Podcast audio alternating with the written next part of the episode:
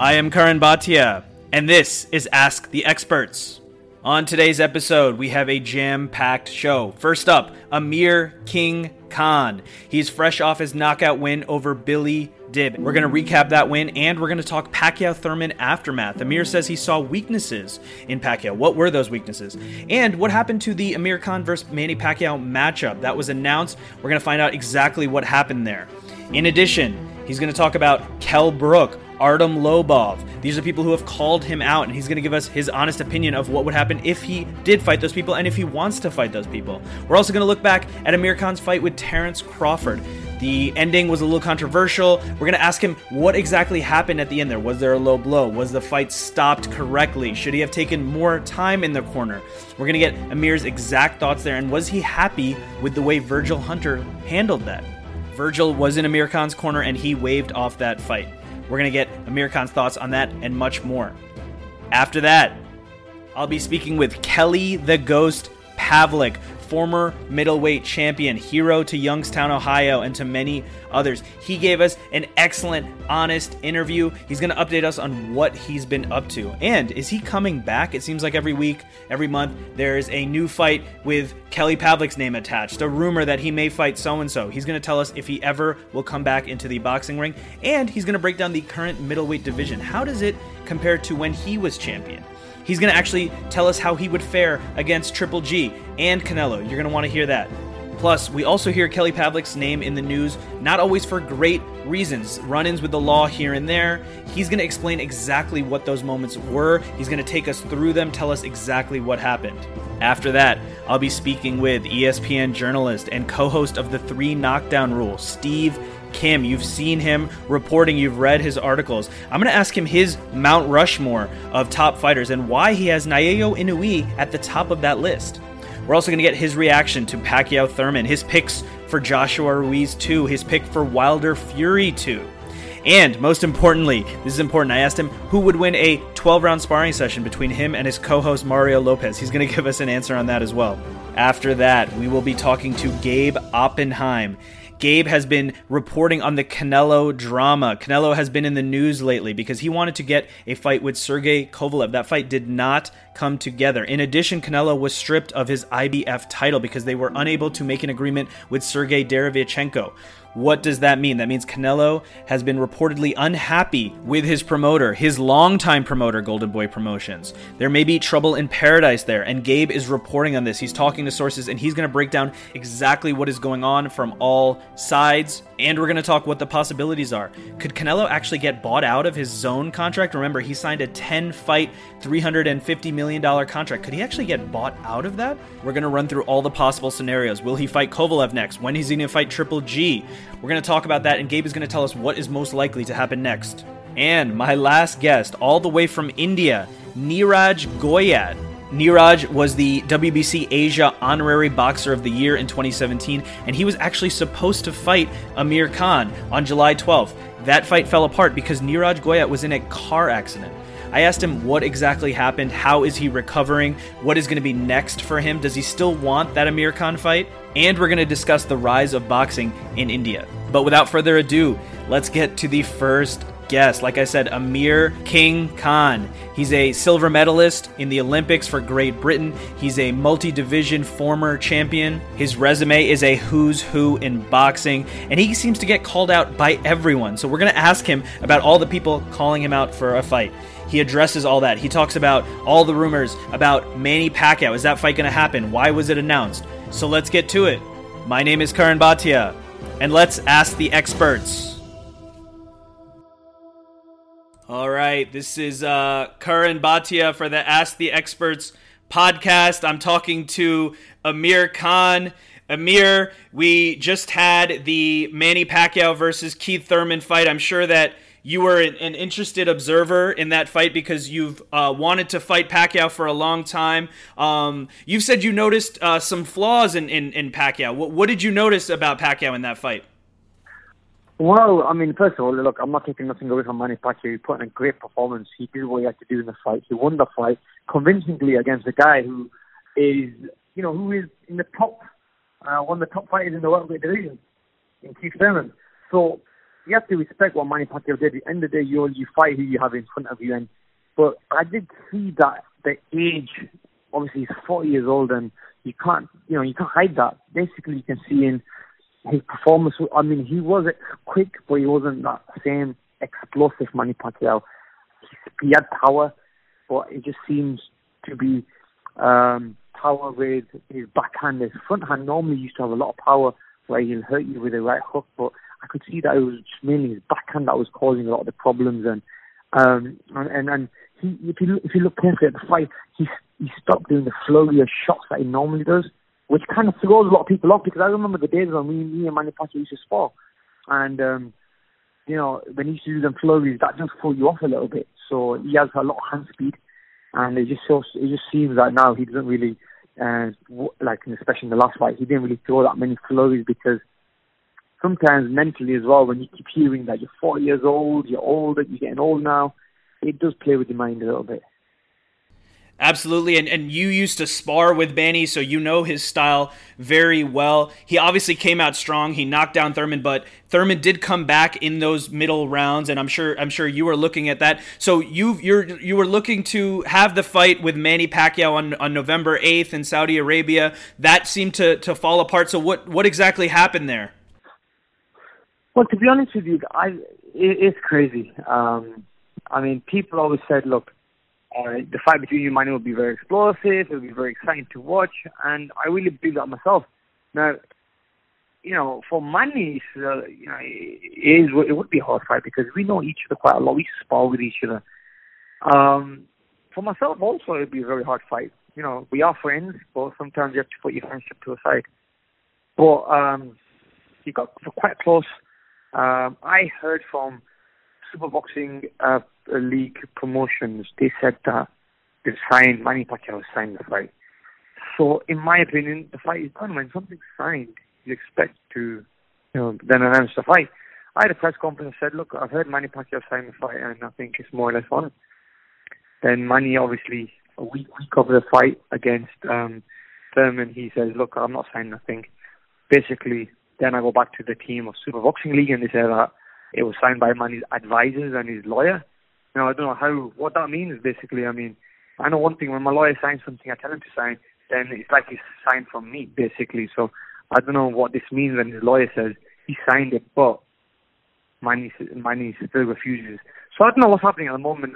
And to be honest with you, look, I'm not really gonna chase it too much.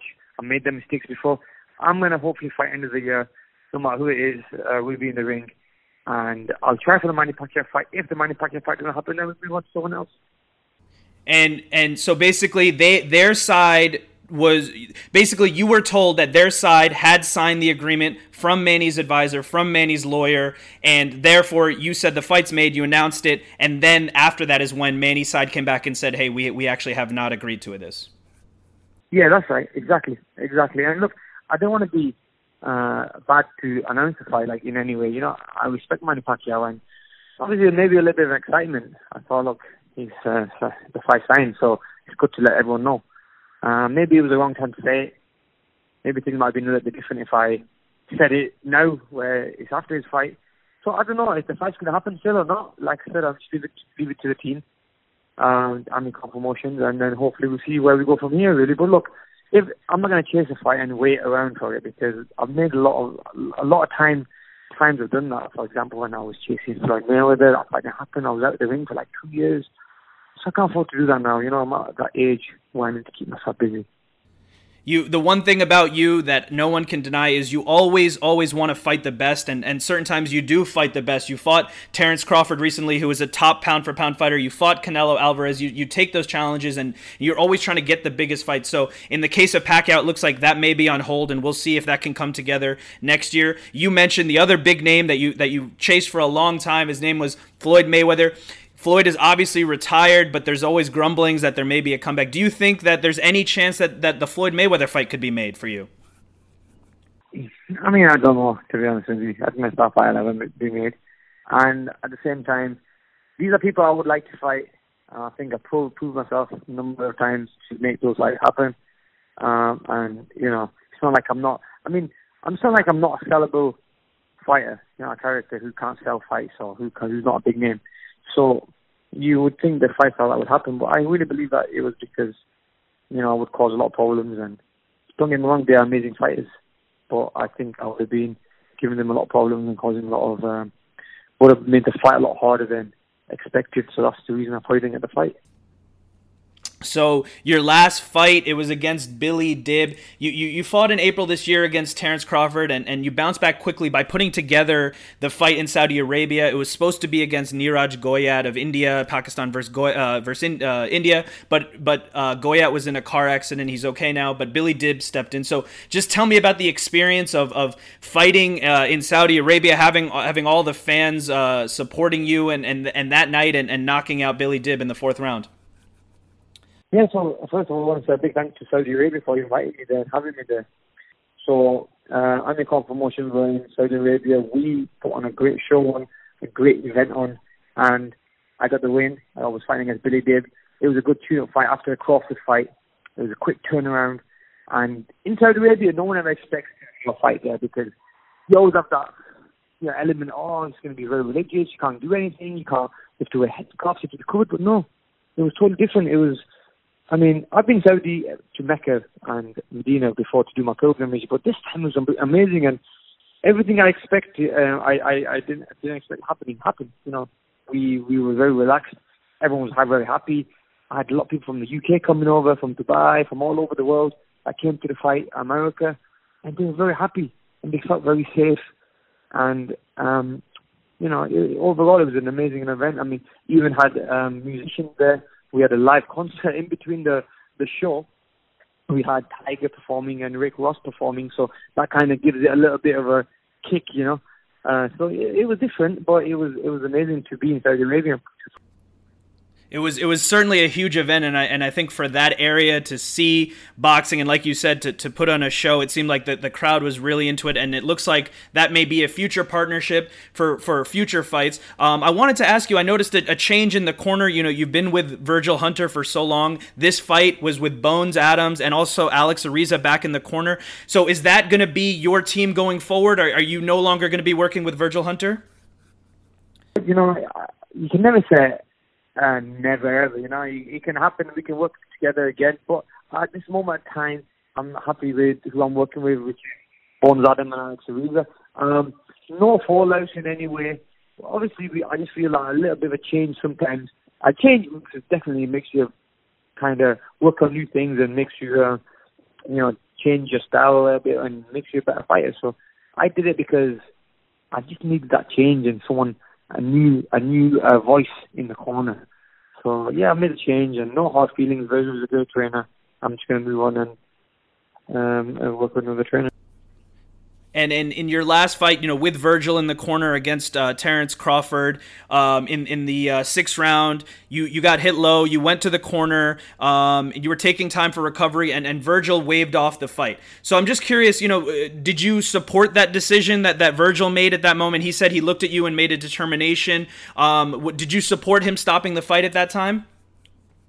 Not at all. Um, I didn't. You know, um, it was it was a little shot, and I think that's one of the reasons as well that I had to kind of think about my future and see what do I really want to do and who do I really want to uh, have me trained by. You know, so I mean, a lot, there's a lot of things involved, and you know, I'm not. I don't like blaming people, and it becomes like a blame game.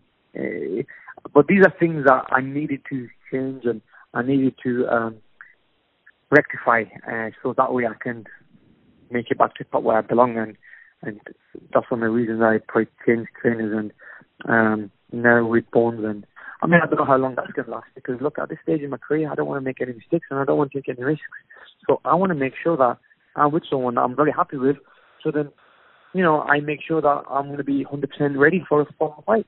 So these changes happen. I think it's like um, it happens to the best of us, and I think sometimes it works for you, sometimes it might not work for you, and uh, hopefully um, these changes for me have been quite good. you've you've had a few uh, trainers, and it's and uh, you've had Freddie Roach, Goossen, and Virgil Hunter. So we'll see what team uh, you work with next. Another name out there, of course, I have to ask you is uh, Kell Brook. I saw Kell Brook at that the Crawford fight in New York, and and he I interviewed him. He said that Amir Khan, in his words, he said Amir Khan's a joke. He has no respect for me as a fighter. Uh, he said he doesn't want to fight you. So your response to Kell Brook would be what? Yeah, my response will be always just get in the line and end the day. Cam Brooks, um, uh, honestly, I really feel that he should retire. I mean, I don't want to fight him and give him a beating and obviously hurt him.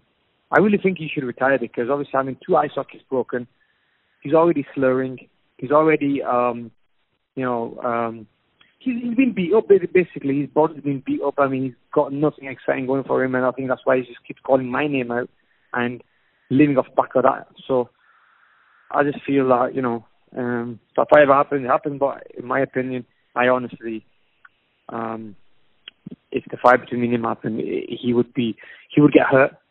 And obviously, look, it's boxing is a sport, and especially when someone's already broken, you know, I don't want to be giving any more punishment to him. So I just think he should retire really instead of calling names out like myself and other names out there. So I think that's my advice for Brook really. And if he does fight me, obviously, look, there's only one winner in that fight. But let's see. Do you think? Do you think he's just using your name now for clout, trying to trying to get some, uh, just trying to use your name in that way? Definitely. Look, it happens in boxing. Um, a lot of fighters do that. You know, they start using uh, opponents, the other opponents. They use other big names to kind of give them a big name, and so yeah, I'll get them, keep them relevant, keep them uh, in the picture. I mean, if my name wasn't connected with Kell Brooks in, in, in him fighting me, then I think everyone would have forgotten I've forgotten about Kell Brook a long time ago. So I don't know, like why keep people keep mentioning it to me. So and the day, look, people know. I mean, and I know myself. Now, look, I'm with different levels apart, and um, yeah, that fight between me and him, can't really see happening. And like I said, the only advice I can give him is to retire certainly and and you know fighter safety has come up a lot in in the the recent weeks. Obviously we had maxim dadashev who who tragically passed away after a fight. Um, other fighters have passed away and it, it's it's been tragic. You've been in some wars yourself and and you know sometimes it, it hasn't gone your way. Sometimes it has obviously. And and there has been times where where you have been knocked out.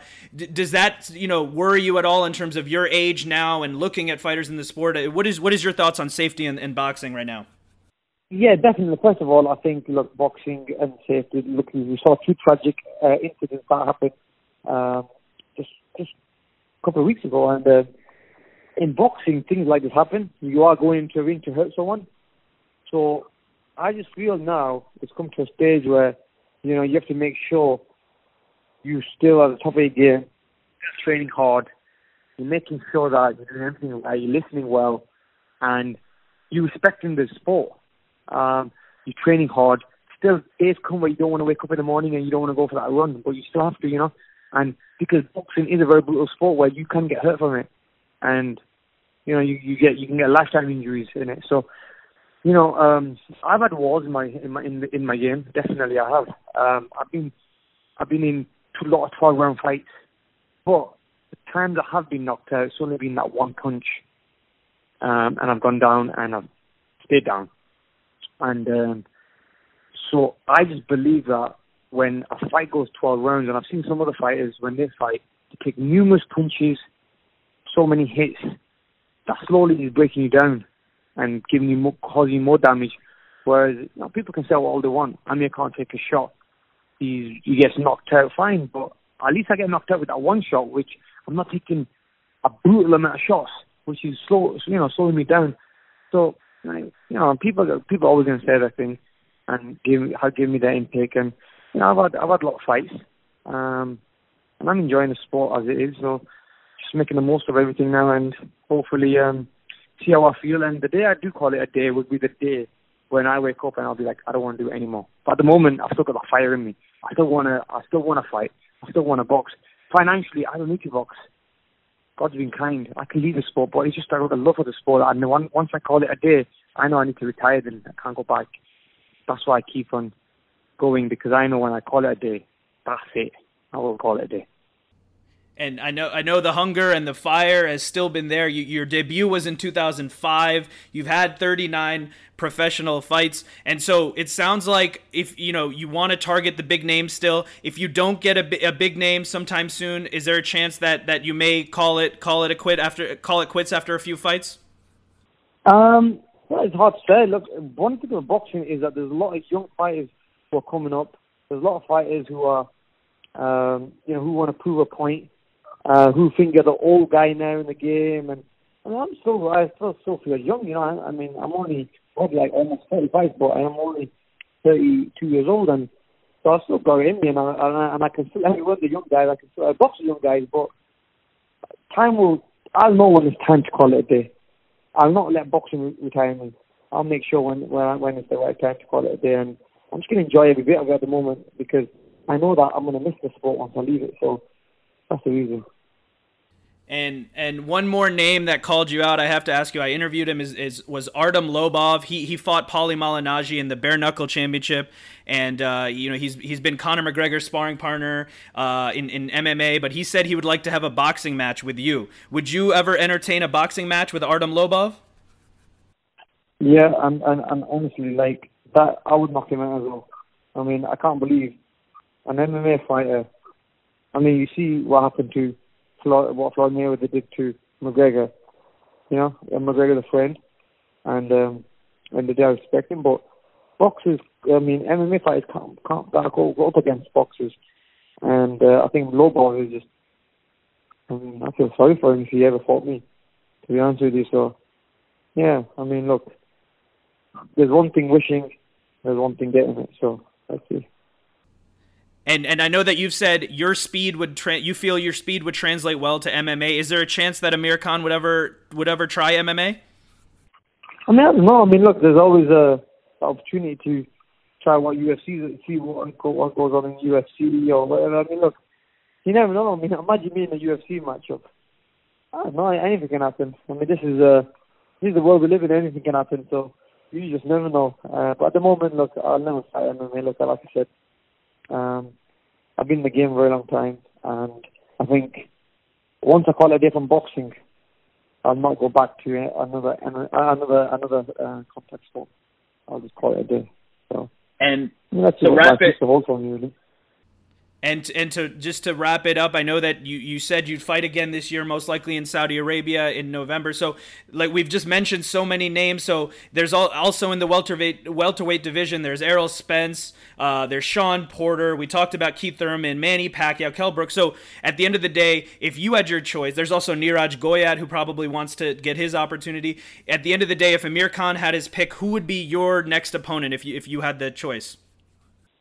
You see, I mean, I've I've, I've had all these guys saying they'll find me, they'll find me, and they want to find me, and or they, they, I have all these guys, uh, all these all these um, top welterweight fighters who are not fighting each other, and they think that they they are fighter that people are afraid of. I ain't afraid of anyone. I'll fight anyone, whoever they put in front of me. Being uh, Errol Spence, whoever they put in front of me, I am ready to fight. So all these Errol Spences, and look, Crawford and all that. I'd love to have another shot at Crawford, to be honest with you, because I just feel that with that low shot was purposely done because he he knew I was getting to That's the reason he hit me with a low shot. Um, I would like my shot with um, Crawford at the back and then see what I do after that. You felt that in that sixth round against Crawford that, that you were coming back and Crawford hit you low uh, because he felt like he could feel you coming back?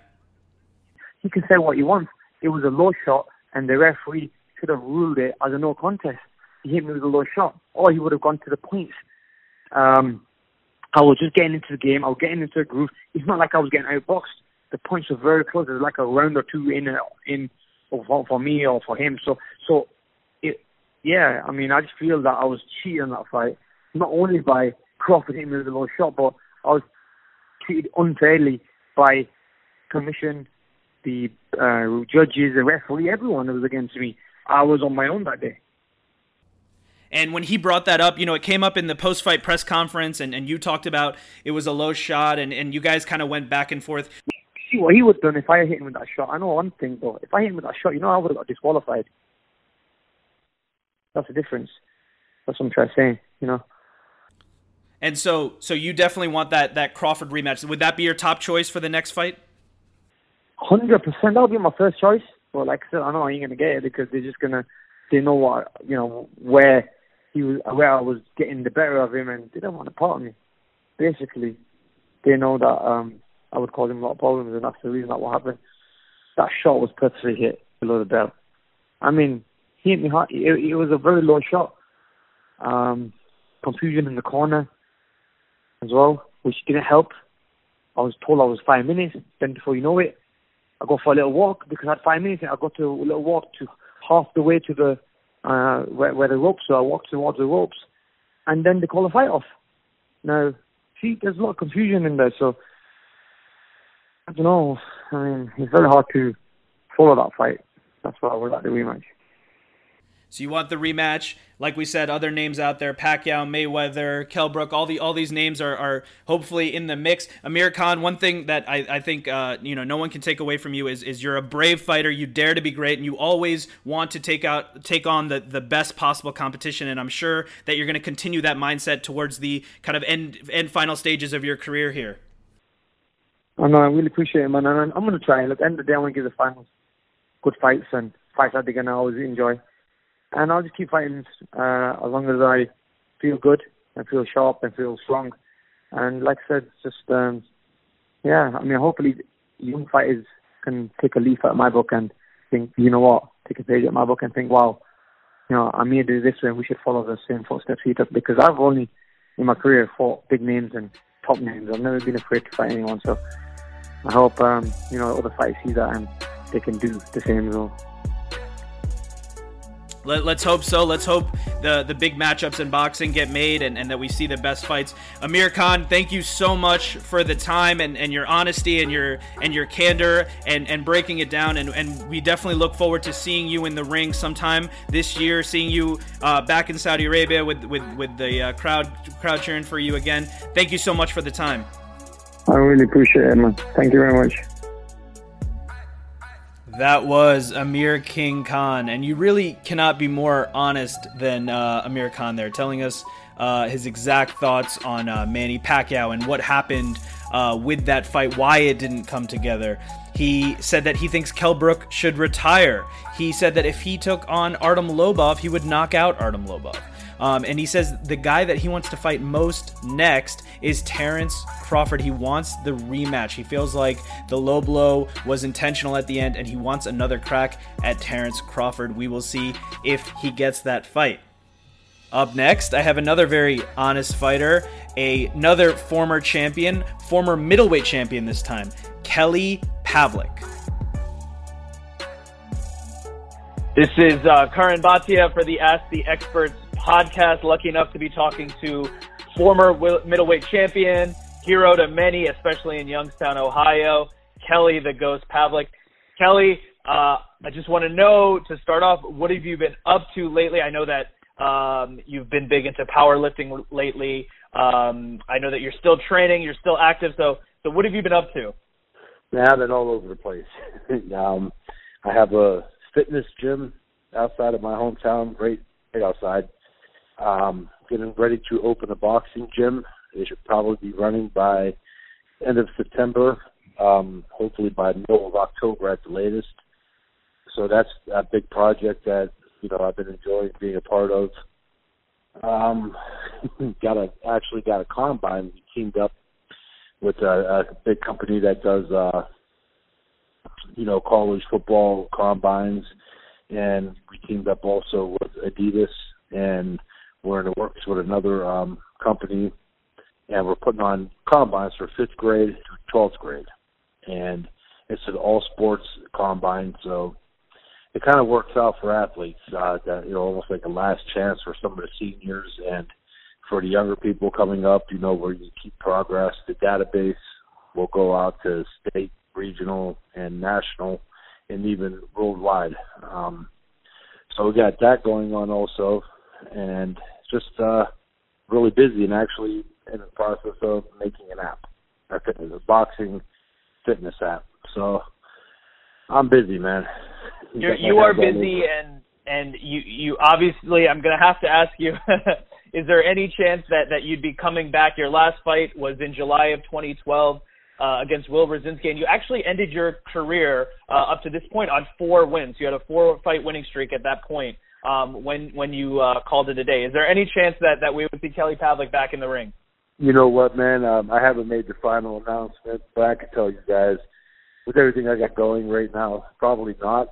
Um, you know, I, I've the the whole announcement of that, maybe making a comeback. You know, I was on Joe Rogan show and we were shooting the shit. You know, just um, BSing, and at that point, you know, I truly did have the itch, but I, I clearly stated that it was, you know, a lot, a lot goes along with it, you know, and, and uh, I was, I was actually looking at more of just to come back against the guy who really ain't nothing, you know what I mean, and just to be back in the ring.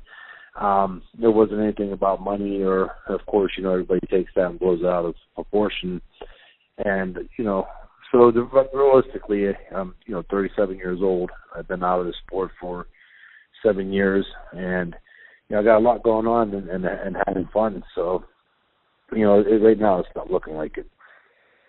So it looks like uh, you may be calling it a day. I know that throughout the years, like you said, there's always been announcements. Kelly ba- uh, Kelly Pavlik is coming back. Um, I think there was rumors that you were going to fight Andre Ward, Tony, Tony Bellew. Um, any of the fights uh, between 2012 and now, were were were there ever uh, possibilities of you coming back? Were, were those fights close to happening at all?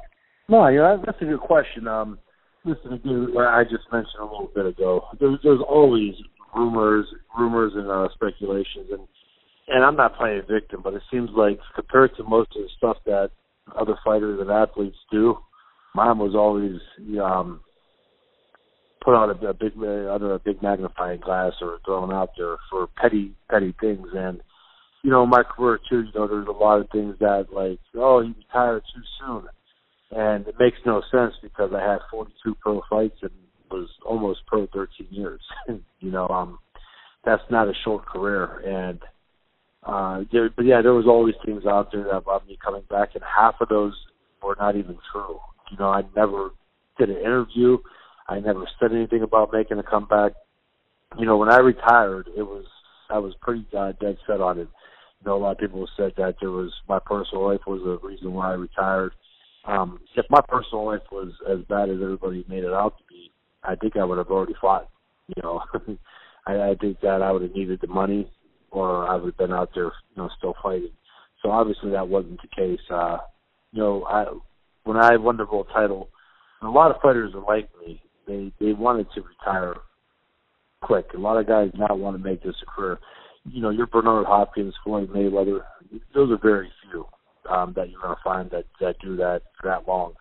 And I was actually counting down to retirement after I won the world title, as where most guys will count their next big fight. So in 2012, when I hung them up, um, I was done for sure. And there probably was one more fight left in me, and that's going on the question you're asking. We did have a fight that was being made that was going to be announced against me and Andre Ward in, in 2012, and I was really pumped up for that fight. I mean, that was like I needed it. You know, after going to California and being under the tutelage of Robert Garcia, I was really pumped for that fight. And then unfortunately, that's when Andre Ward got that shoulder injury, and the fight was, you know, obviously off and there was no like big fight left out there. I think Super Six was still going on, and there there wasn't really a big fight for me, and I was I just, I was done. I mean, it, I, I really I really didn't want to do it no more. Between that period of time, there was there was uh rumors and people you know saying about me fighting, and I was making a comeback to fight some guys. But I'm a realistic also, just like I said on the Joe Rogan uh, interview. You know, in this sport, if you're 20 years old and you take two years off, it could be uh, devastating to a career, and, and you can lose a lot of valuable time. Let alone being 30 years old and taking you know five years off or four years off. Um, you know, there was no possibility of me at that time coming back. I, I guess, guess as, Ward.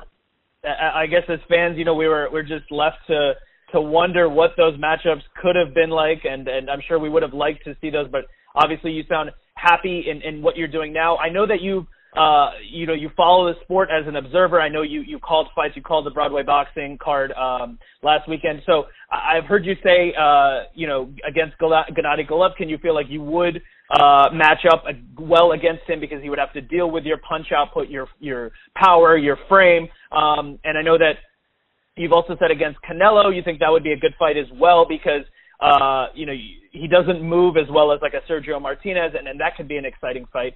Um, I know that you're not coming back now to fight these guys, but when you look at the the middleweight division, what, what do you make of it? Uh, what do you think about the landscape right now, and, and how do you think you would have matched up against some of these guys?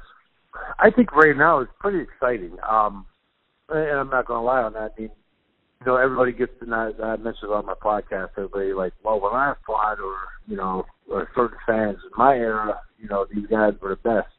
Um, I'm not going to do that, but guys were bigger and stronger. I, I think when I was fighting at middleweight, you know, Abraham was a strong guy, um, probably the size of, of Triple G, but Jermaine Taylor was six one, uh, six one and a half. Edison Miranda was six foot and could hit and I believe Edison Miranda. People will say I'm crazy, but you know it's just the way it works in boxing. Um, but when Miranda was coming up, he was the boogeyman of, of of the weight class, and he was a brutal puncher and knocked everybody out. And I believe personally that he does hit harder than Triple G. Um, Triple G is a fantastic fighter. Don't get me wrong. I think what the way the style matches up, Triple G didn't have somebody you know who averaged eighty some high eighties, low nineties uh, punches per round and also had a, a high knockout record. And people also know I had a hell of a chin too. So it wasn't going to be a one easy punch and the fight's over. So I think that's why I would give Triple G. Um, yeah, I think that would do very well in that fight. Now I'm not taking anything away from uh, Golovkin. I think he's a phenomenal fighter. I think Canelo, on the other hand, would be a little tougher because he is um, he's a great defensive fighter. He has a really good body attack. But I think over a period of time, again, with the amount of punches I throw per round and my size, natural size, I think that it would have been hard for Canelo to keep me at bay for 12 rounds. And we all know that Canelo fades a little bit after the sixth round. You know, he starts tiring out. So I think for him, the early rounds that I would put enough in the bank, and then um, I think that he had to try to play catch up, and he was definitely uh, dead tired by the end of the fight. But you know, them guys were, were really good are really good fighters though. I think that what Canelo is doing for the sport right now is very good. He's on a hell of a roll. He's hot. Um, I just hope that he don't get too excited about wanting to go fight guys like Kovalev. It'll be interesting to see uh, who Canelo fights next if he makes those moves up. And like you said, it's it's it's always uh, it's always interesting to compare eras. Not that your era was that long ago, but you know, even 2008, 2007, it's different than than what the middleweight landscape is now. When when you look back at, at all the great fights you had, you mentioned Edison Miranda, obviously Jermaine Taylor. Um, do, do you have any uh, regrets about about your career? We know that you know you were cruising at 160 and then made the weight jump to fight Hopkins. Um, and, and hindsight is always going to be 2020. Um, so, and I know that I think you were um, had bronchitis maybe before that fight. Are there are there any regrets when you, when you look back at any of the fights that you took?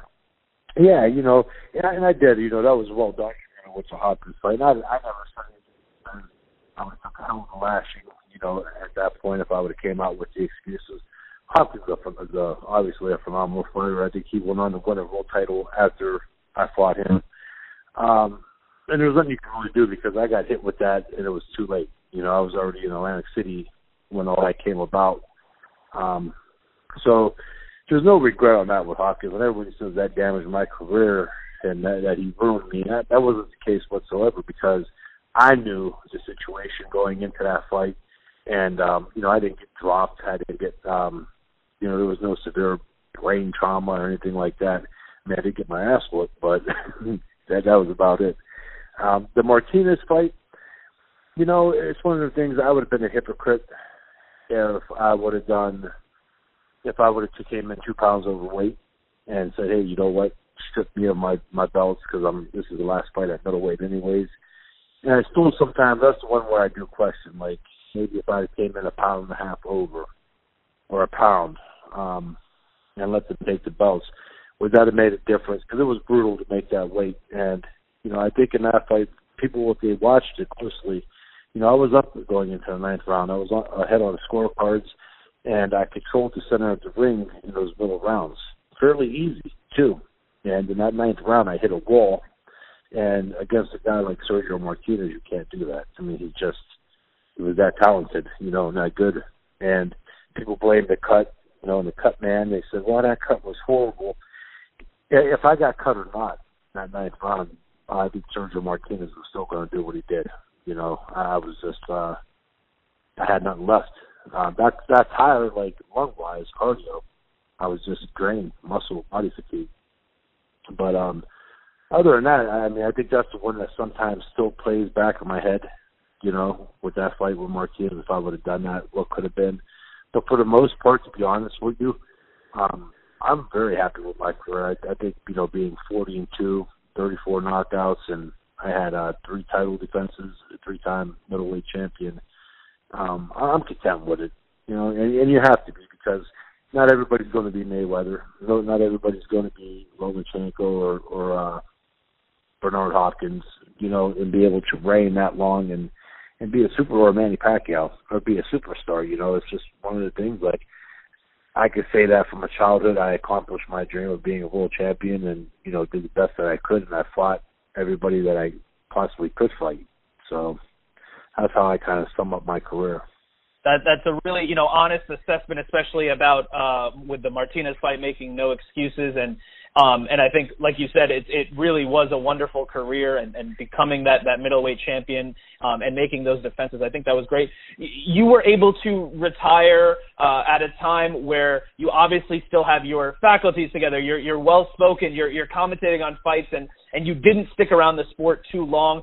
Obviously, fighter safety has been in the news. Uh, we had we had the passing of uh, Maxim Dadashev. We had the passing of other fighters.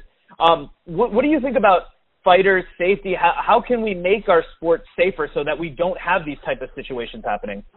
You know, I I don't know. Um, that's a really good question, and it is a concern. You know, I, I worry about it. Uh, you know, I go to I was at the Atlantic City Boxing Hall of Fame, and I was at the International last year, and you see some of the guys. So the scary part about it is you can be fine when you retire too. You know, years that go by and all that. I think they should have more of a study on it um, to see how you can prevent, what the best ways to prevent. I think as far as the fights, you know, unfortunately, if you start stopping fights too early, the fans get mad. You know, a boxer's a lot of times in a no-win situation because if you retire too young, as for instance like me, there's all these rumors and reasons why you retired, and they want to see you fight till you're 70 years old, and then when you do that, and you can't put two words together, then you're punchy and you're, uh, you know, all the ignorant terms they give to you.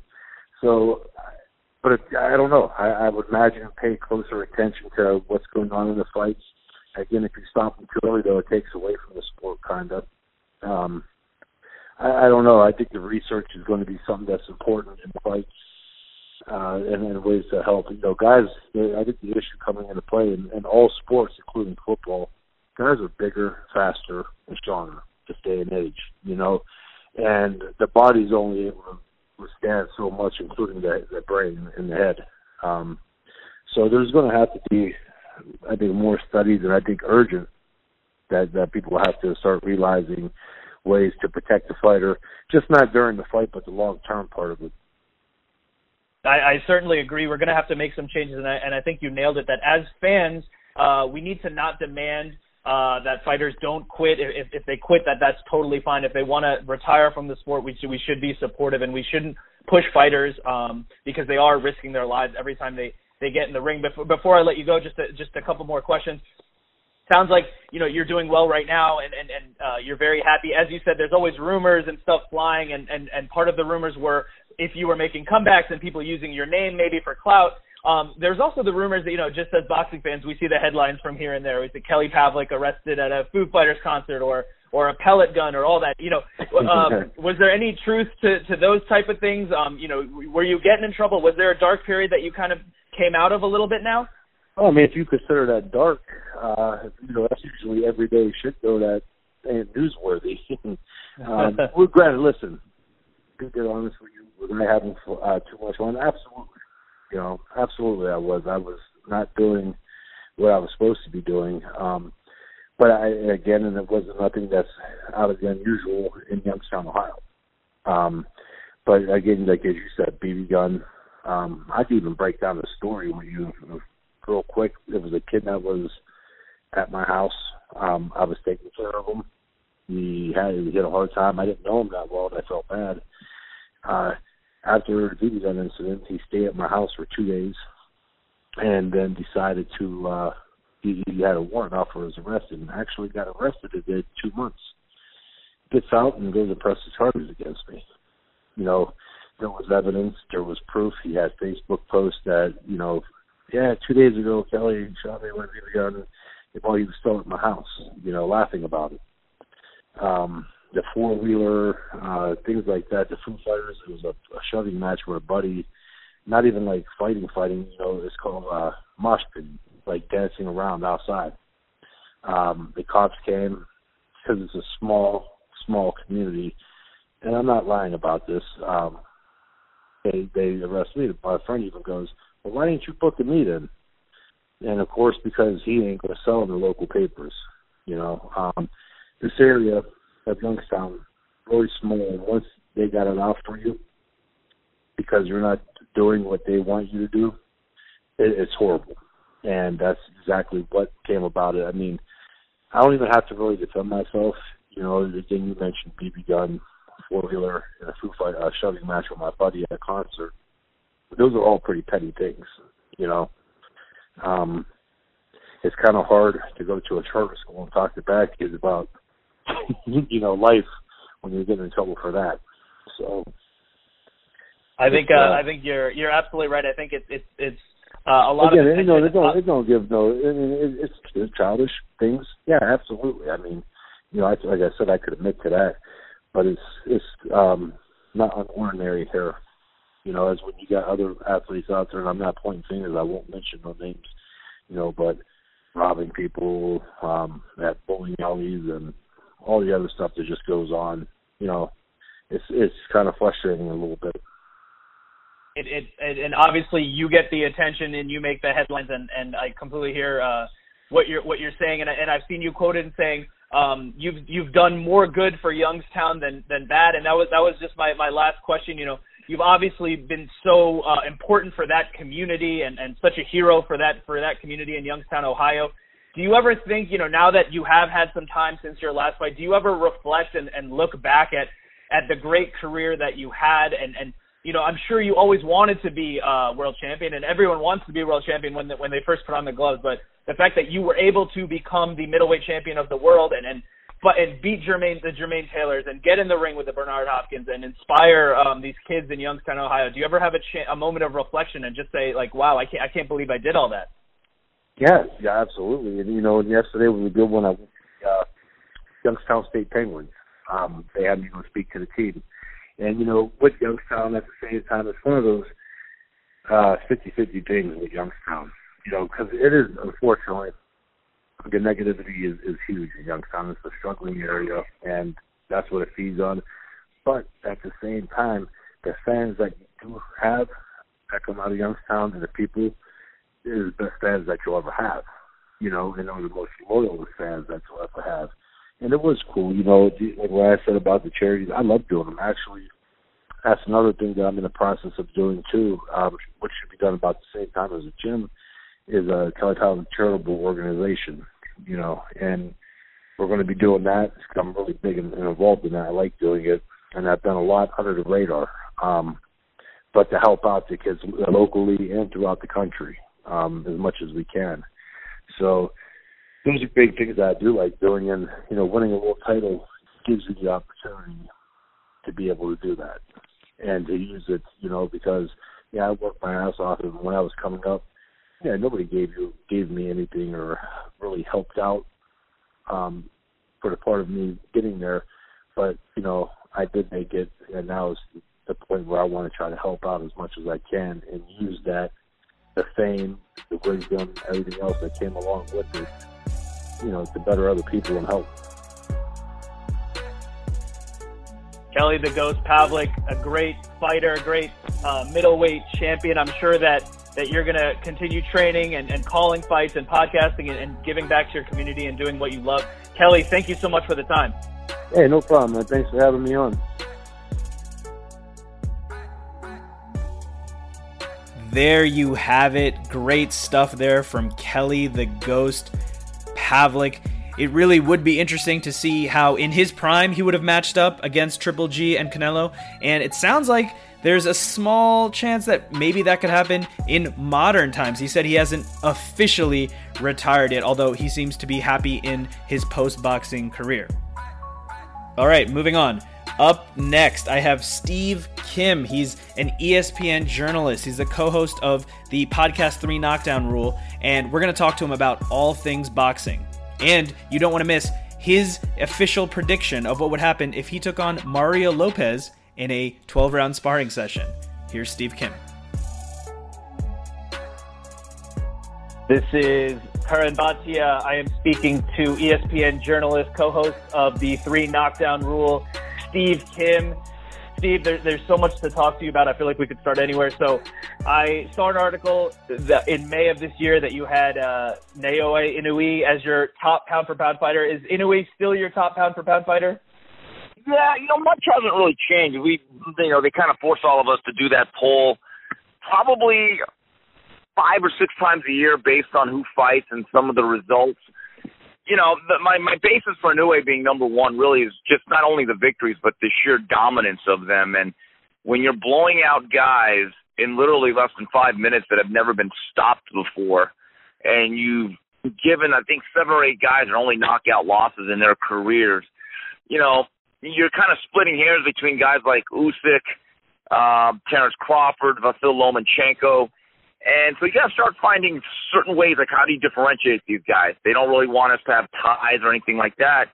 And Inoue, to me, is very close to breaking out. I don't know if that fight with Nonito Donaire is actually going to happen. The World Boxing Super Series is going through some major issues right now. But again, based on the dominance, the level of competition, the fact that he's gone up a couple of weight classes. I mean, from the very, I'd say, second, third, fourth fight, he has been spacing – world class opposition and just absolutely running through them. So uh, I would say at the moment that Inoue uh, retains that number one spot. And you mentioned the Nonito Donaire fight that they're trying to put together. We've obviously Donaire is in advanced age. He's, he's a little uh, later in his career. Um, his route through the World Boxing Series was was an interesting one. If that fight happens, would you be picking Inoue by uh, knockout? Yeah, and and I think that fight is tentatively set for November seventh. I believe in Tokyo, Japan. But again, there, there's no final announcement regarding that. There's something going on there with the World Boxing Super Series. Any of it's good, but look, Nonito Donaire is a future Hall of Famer, four division world champion.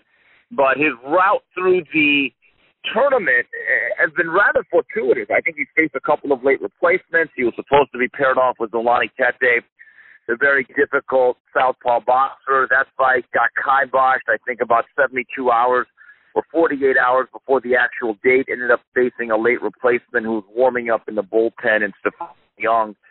So look, it, it, it to me, Donaire's legacy is set. He be in uh, Canastota one day. I don't think a loss to Inoue at this particular stage of his career at his age will really hurt him but I would say that most boxing pundits, I don't know of a single person actually that is picking uh, the Filipino Flash over Inoue. And we mentioned in a way why he is your your top fighter. That makes a lot of sense. Who else is, is in are your top guys right now? Your your Mount Rushmore, if you will, if you don't mind me saying. Um, who, well, uh, you know, it's funny. I think on my list, I don't know the exact answer, but I'm actually very big on resume. I think that has to matter, and then the level of the victory. Are you absolutely dominating people? And then there's also the eye test. The eye test does matter. Sometimes you have to make a determination based on an assumption. Now, I believe that rounding out my top four or five was the Phil Lomachenko, who is certainly um, a very gifted boxer, world champion at 26, 30, has a chance to unify at 35 even further, August 31st. His achievements, despite the relative uh, limited number of fights, the quality of opposition in terms of the actual former world champions and world champions he faced is very high.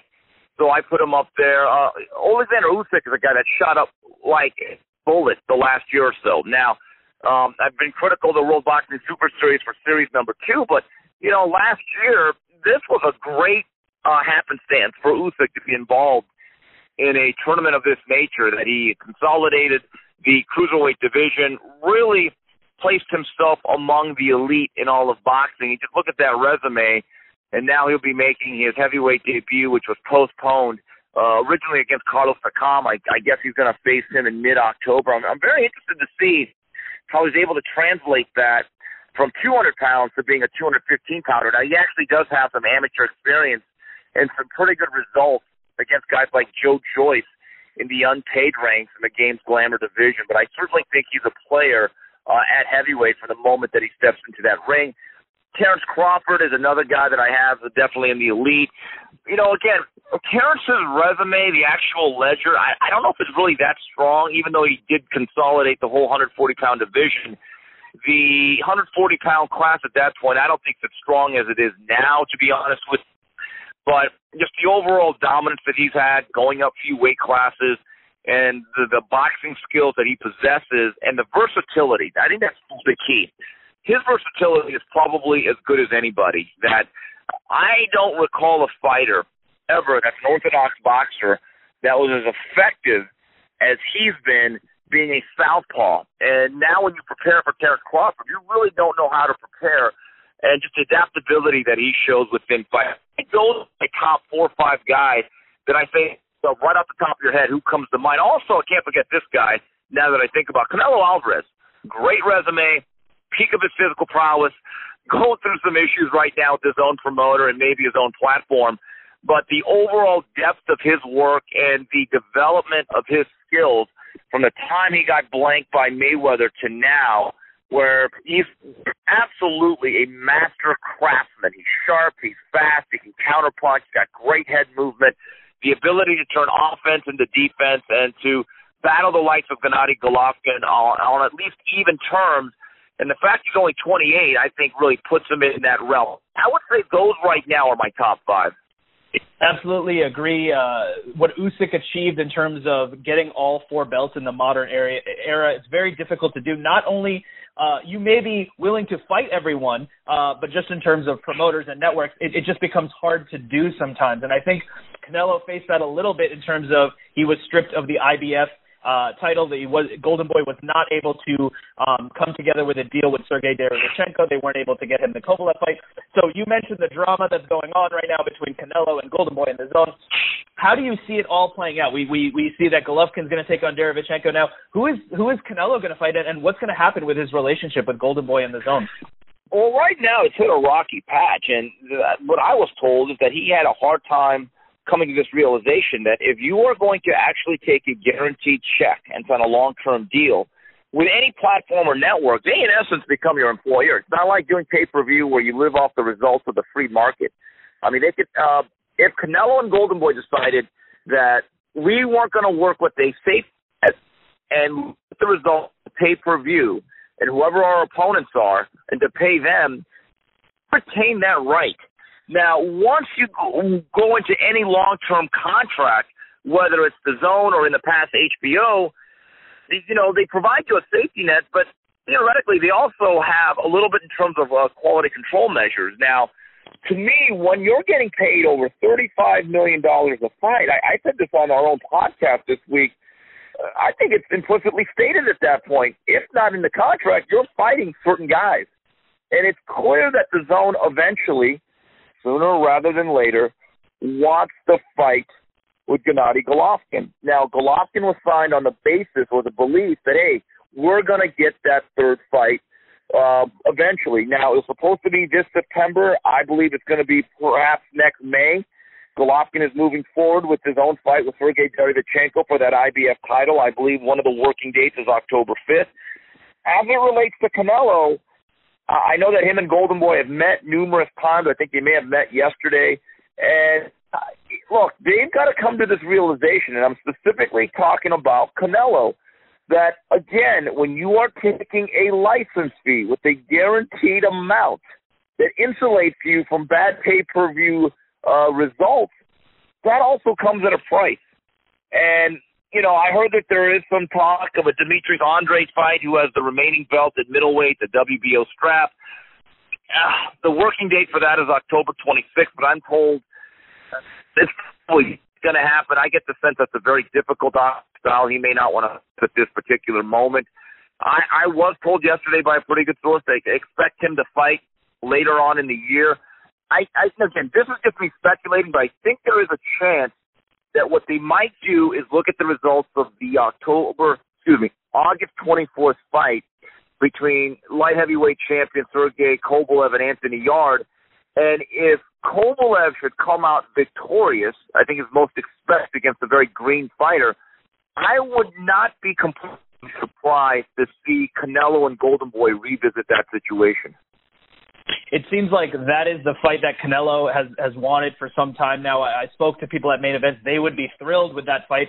So it seems like there's a chance that could come together once Kovalev handles his business um, against Yarde. Obviously, that's a very tough fight for him. I also wanted to ask you: we we saw Manny Pacquiao uh, do what he did against Keith Thurman at 40 years old. It was amazing. He took down uh, one of the top guys in the welterweight division, an undefeated young champion.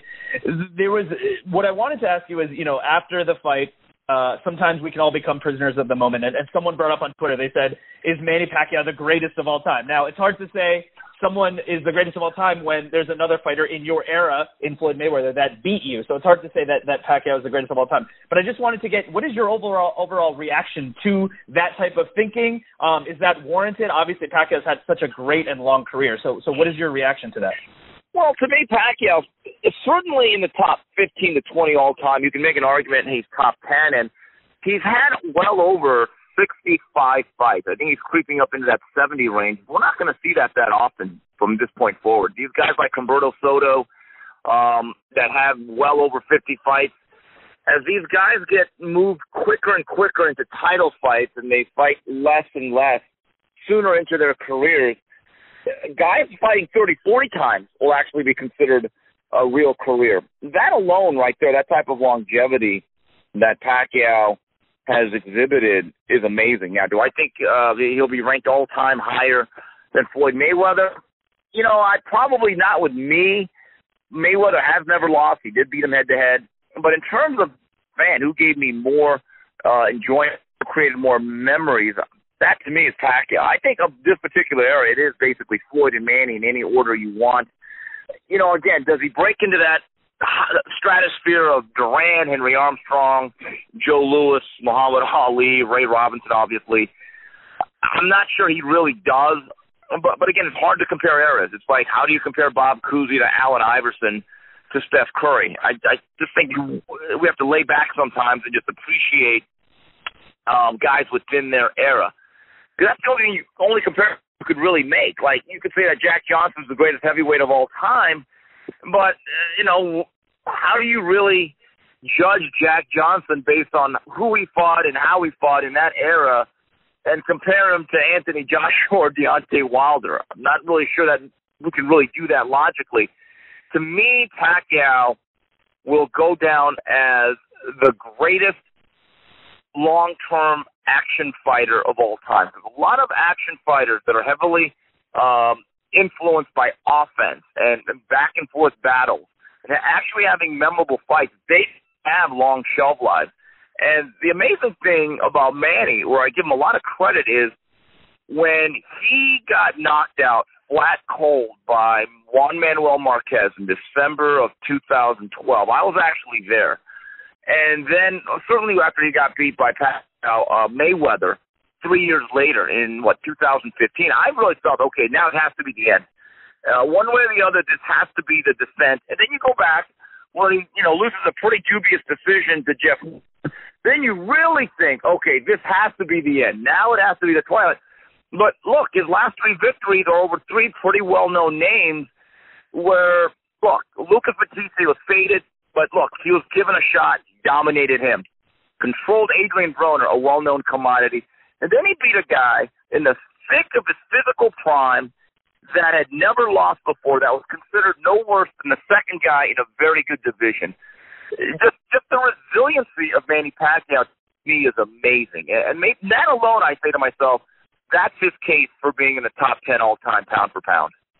Absolutely, it's it's quite uh, amazing to see what he's done, turning pro at 16 and 106 pounds, and working his way up, and and then reinventing himself later in his career as the as the brilliant boxer. Um, it, it it really is uh, amazing what him and, and Freddie Roach has have achieved. Before uh, I let you go, I just want to quickly ask you about the the two big heavyweight matchups coming up. We all saw Ruiz's huge upset against Anthony Joshua. My my question to you is I know you spent time in the wild card gym. Did you ever see Ruiz in there with the hand speed and and, and think that what he did to Joshua was possible? And, and what would be your uh, your pick on the rematch? I personally think Joshua uh, may make adjustments, become more technical, open up less, and have a better chance in the rematch. What is your thoughts? Yeah, I mean, I remember seeing both Andy Ruiz and a young David Benavidez about a decade ago, and they were both very overweight. I I'll be honest with you, when I saw them and Benavidez would come in with his brother Jose, who at that time was considered a very, very bright prospect. I've said this before. I thought they were two kids trying to lose weight. I didn't actually know if they were going to box competitively. But Andy Ruiz is a gym legend out here in Southern California. Uh, for years, he has really dominated and wrecked people that had much better looking bodies that were much more pleasing to the eye in terms of their physique. And into that fight in June, Karan, I had visited Andy a few times at the Legends Gym uh, out there in California. It's about 10, 15 minutes from my office in Montebello. So it's a gym that I go to often. I know Manny Robles well, and I'd run a couple of interviews on our podcast that I had taped before his fight. I thought this fight was a blowout. In fact, I actually thought it was a tougher stylistic matchup than Jarrell Miller based on one thing hand speed and fluidity. And the fact that Andy had fought, I believe, in late April and only took about a week off because if that had been an issue, his physical fitness and his focus, then was able to get this opportunity against Joshua. I thought that was a key variable that many people did not talk about. So I'll be honest, I didn't say he was going to win, but I said to myself, this is actually a real fight. So it did not completely stun me because based on actual skill, and you don't judge him by his body. And the fact that, as I like to say, he'll never make the cover of Muscle and Fitness, his skill and his ability is top notch. Now, the worry that I have, Karan, is that I'm with you. I believe in the rematch that is still yet to be announced for various reasons. I, I I'm with you. I think Joshua will be tactical, will in essence try to Klitschko it out, be very tactical from the outside and win it round by round. But Andy Ruiz has now got to get back into the gym. He has not been training regularly. I think it's time for the victory lap to kind of come to a conclusion, and he's got to get back to work with Manny Robles because eventually they will announce the rematch. Absolutely, and I think it was uh, 42 or 43 days between uh, fights for Andy Ruiz, so he was in fighting shape, but that, that just makes it all that more interesting. Um, the other heavyweight fight, obviously, is Deontay Wilder versus Tyson Fury. Now, they, we know that they have fights to get through before the rematch happens early next year. Um, in, in the first fight, I, I know that I believe, uh, correct me if I'm wrong, that you were high on Tyson Fury. Obviously, he can box and move, and he showed that.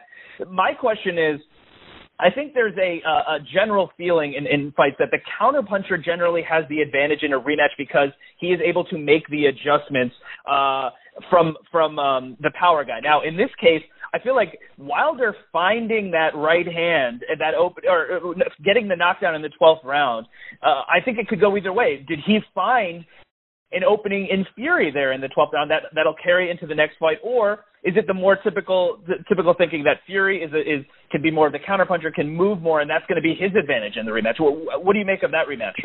The conventional wisdom has always been the boxer has advantage. And obviously that's Tyson Fury, who probably has the highest boxing ring IQ of any heavyweight currently. The rematch to me is fascinating because I think that large portions of that second fight will look a lot like the first fight.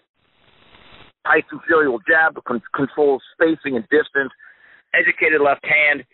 But Deontay Wilder, as I like to say, is very good at one thing. Whatever flaws he has technically, he's good at being what he is, and that is a right-handed puncher, and one of the hardest punchers I think we've ever seen in the heavyweight division. Um, there's going to be large segments of that fight where Fury will slow down the tempo, and he's going to box, and you're going to see it's a reconfirmation of what we saw back last December.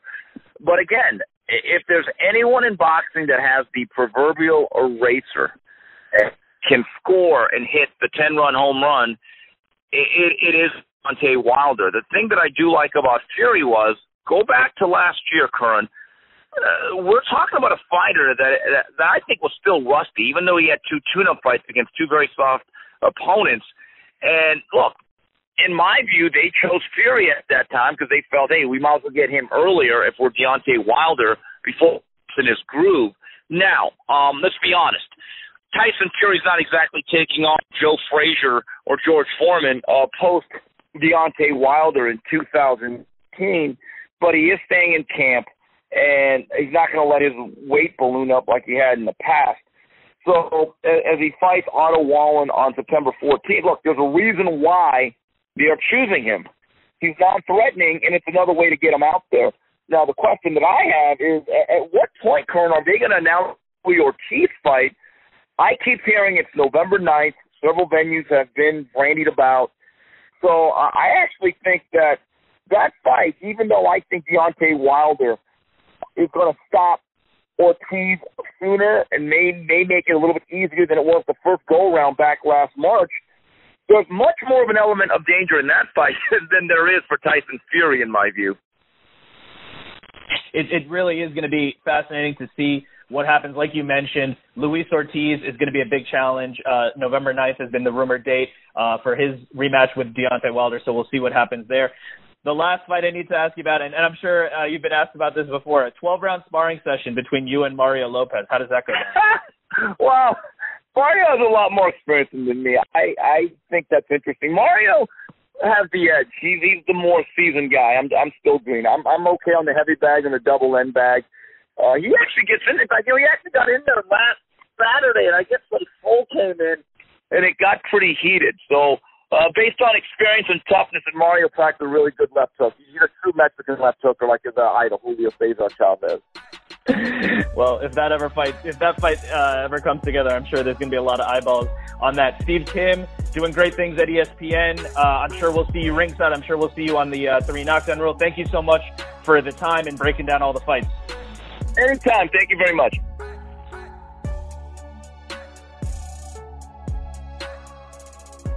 Steve Kim breaking down all the biggest fights in boxing, all the biggest news in boxing. And one thing that he mentioned was Canelo Alvarez. And that's actually what our next guest is going to talk about. Our next guest is Gabe Oppenheim. Gabe Oppenheim is doing great reporting about Canelo and what exactly is going on in terms of the quote unquote drama. He, Canelo, that is, seems to have a falling out or is unhappy with his promoter, Golden Boy Promotions. He may not be happy uh, with DAZN. And Gabe is going to break down exactly why that is and walk us through all the possible scenarios uh, that could take place this fall for Canelo Alvarez. This is Karan Bhatia for the Ask the Experts podcast. I am speaking to Gabe Oppenheim. Gabe is a boxing author. He's a journalist. Gabe, first of all, thank you so much for, for taking the time to speak with me. I know that you've been doing some great reporting about the Canelo Golden Boy zone drama. So could you just kind of fill us in a little bit about what is going on there with Canelo? Uh, thanks so much for having me, first of all. What's going on with Canelo is he is the prime property of Golden Boy Promotions. Uh, he has been for the, the last three years the only moneymaker uh, in the entire stable uh, of Golden Boy boxers. They were hoping that by 2020, uh, Ryan Garcia and Vergil Ortiz, two young prospects, could make more money uh, than they lose. But right now, to this day, even still, Canelo is the only property that makes Golden Boy any money. And as a result, uh, if he's unhappy with Golden Boy or happy with Golden Boy, uh, you get very different results that impact this pretty small promotional company uh, very largely. So to make a long story short, Canelo Alvarez, uh, the middleweight who has recently defeated Danny Jacobs, uh, has a long-term deal with DAZN, the streaming service. Um, the DAZN deal involves not just him, but also Golden Boy as a whole. And he has felt wronged by Golden Boy uh, a few different ways. And so he has now hired his own lawyer to re-examine his contractual obligations to Golden Boy, to possibly change what those obligations are. Um, and ultimately, he probably will use that lawyer to get a better deal for himself at uh, DAZN, at Golden Boy, even though the $350 million sort of title of the deal already screams money. But he will probably ultimately not leave, but get better terms. But the antagonism alone, the, the, the idea of him being separate from Golden Boy alone is, is wild enough to merit reporting, at least so I thought. And so let's Canelo signed the the big deal, like you said, 350 million. It was a 10 or 11 fight deal. Things seemed to be going well. It seemed like a good partnership. Canelo said on his end he was happy to be on DAZN where people could see his fights for whatever the price point is. Originally 9.99, now 19.99, depending if you get monthly or yearly.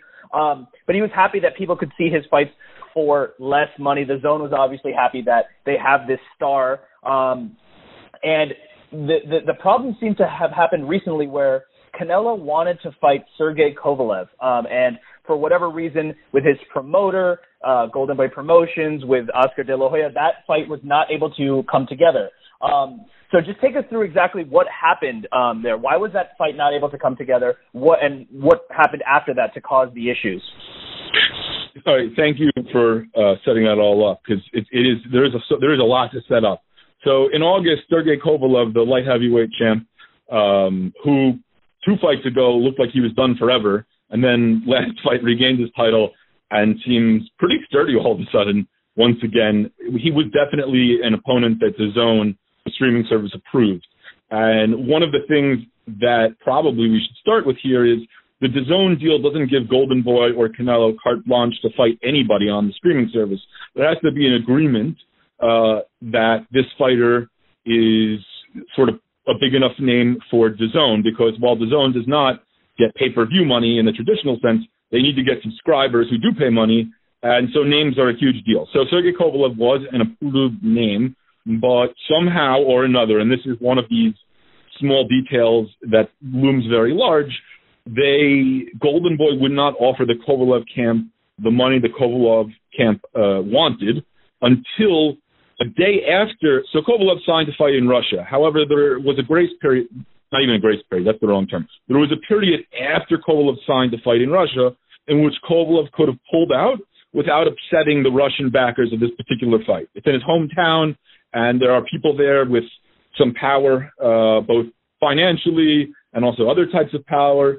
Um, and so Golden Boy could have yanked him out of that situation, but they didn't make the offer that was what Sergey Kovalev wanted until that period had passed, until it was one day essentially after that that period. In which case, Kovalev couldn't take it, even if he had wanted to, because he's he's contractually stuck to fight uh, in August in his hometown, Chelyabinsk, Russia. So that's what happened with the Kovalev situation, and it's a strange, strange thing because to have the correct offer being made exactly one day late, it, it begs so much.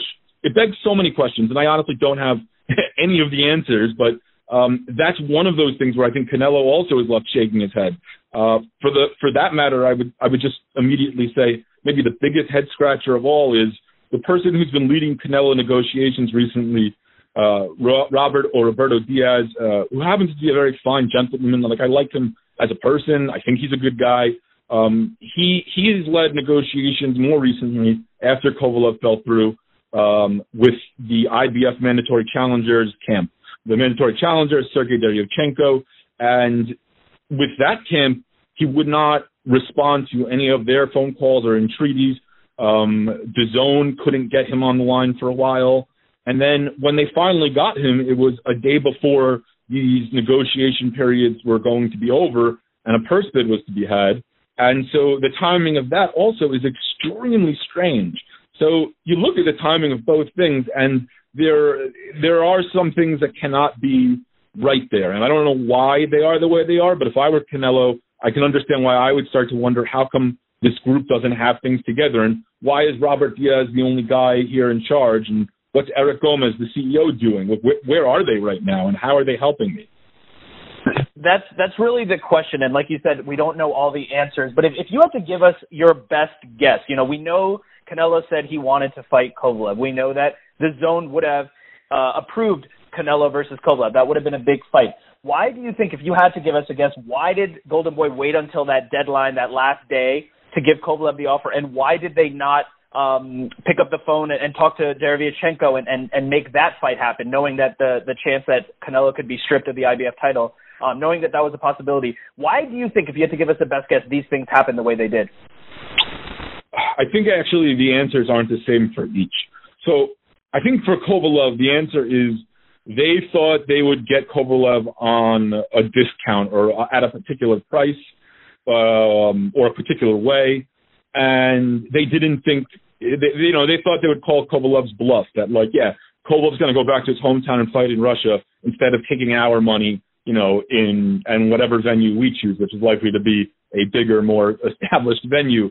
Um, the place in Russia where he's fighting is called Tractor Sport Palace, which is clearly the best name ever for an arena. Um, so I think there they were they were trying to call a bluff that, that and Kovalev wasn't bluffing. Like he really was going to go back and fight there. Um, and they thought, well, you know, we'll hold off. We won't offer what you know the most that we can. We won't offer what he wants.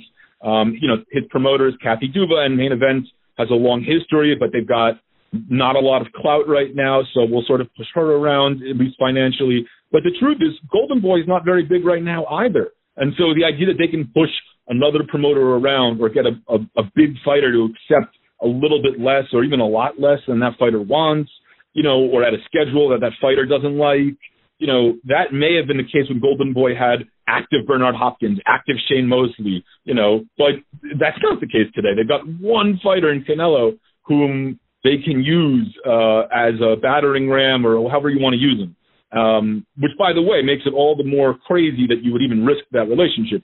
Separately, with the Derevyanchenko timing, um, I think Robert Diaz's silence for that long period was Golden Boy slash, you know, he himself saying, we're never going to fight Derevyanchenko.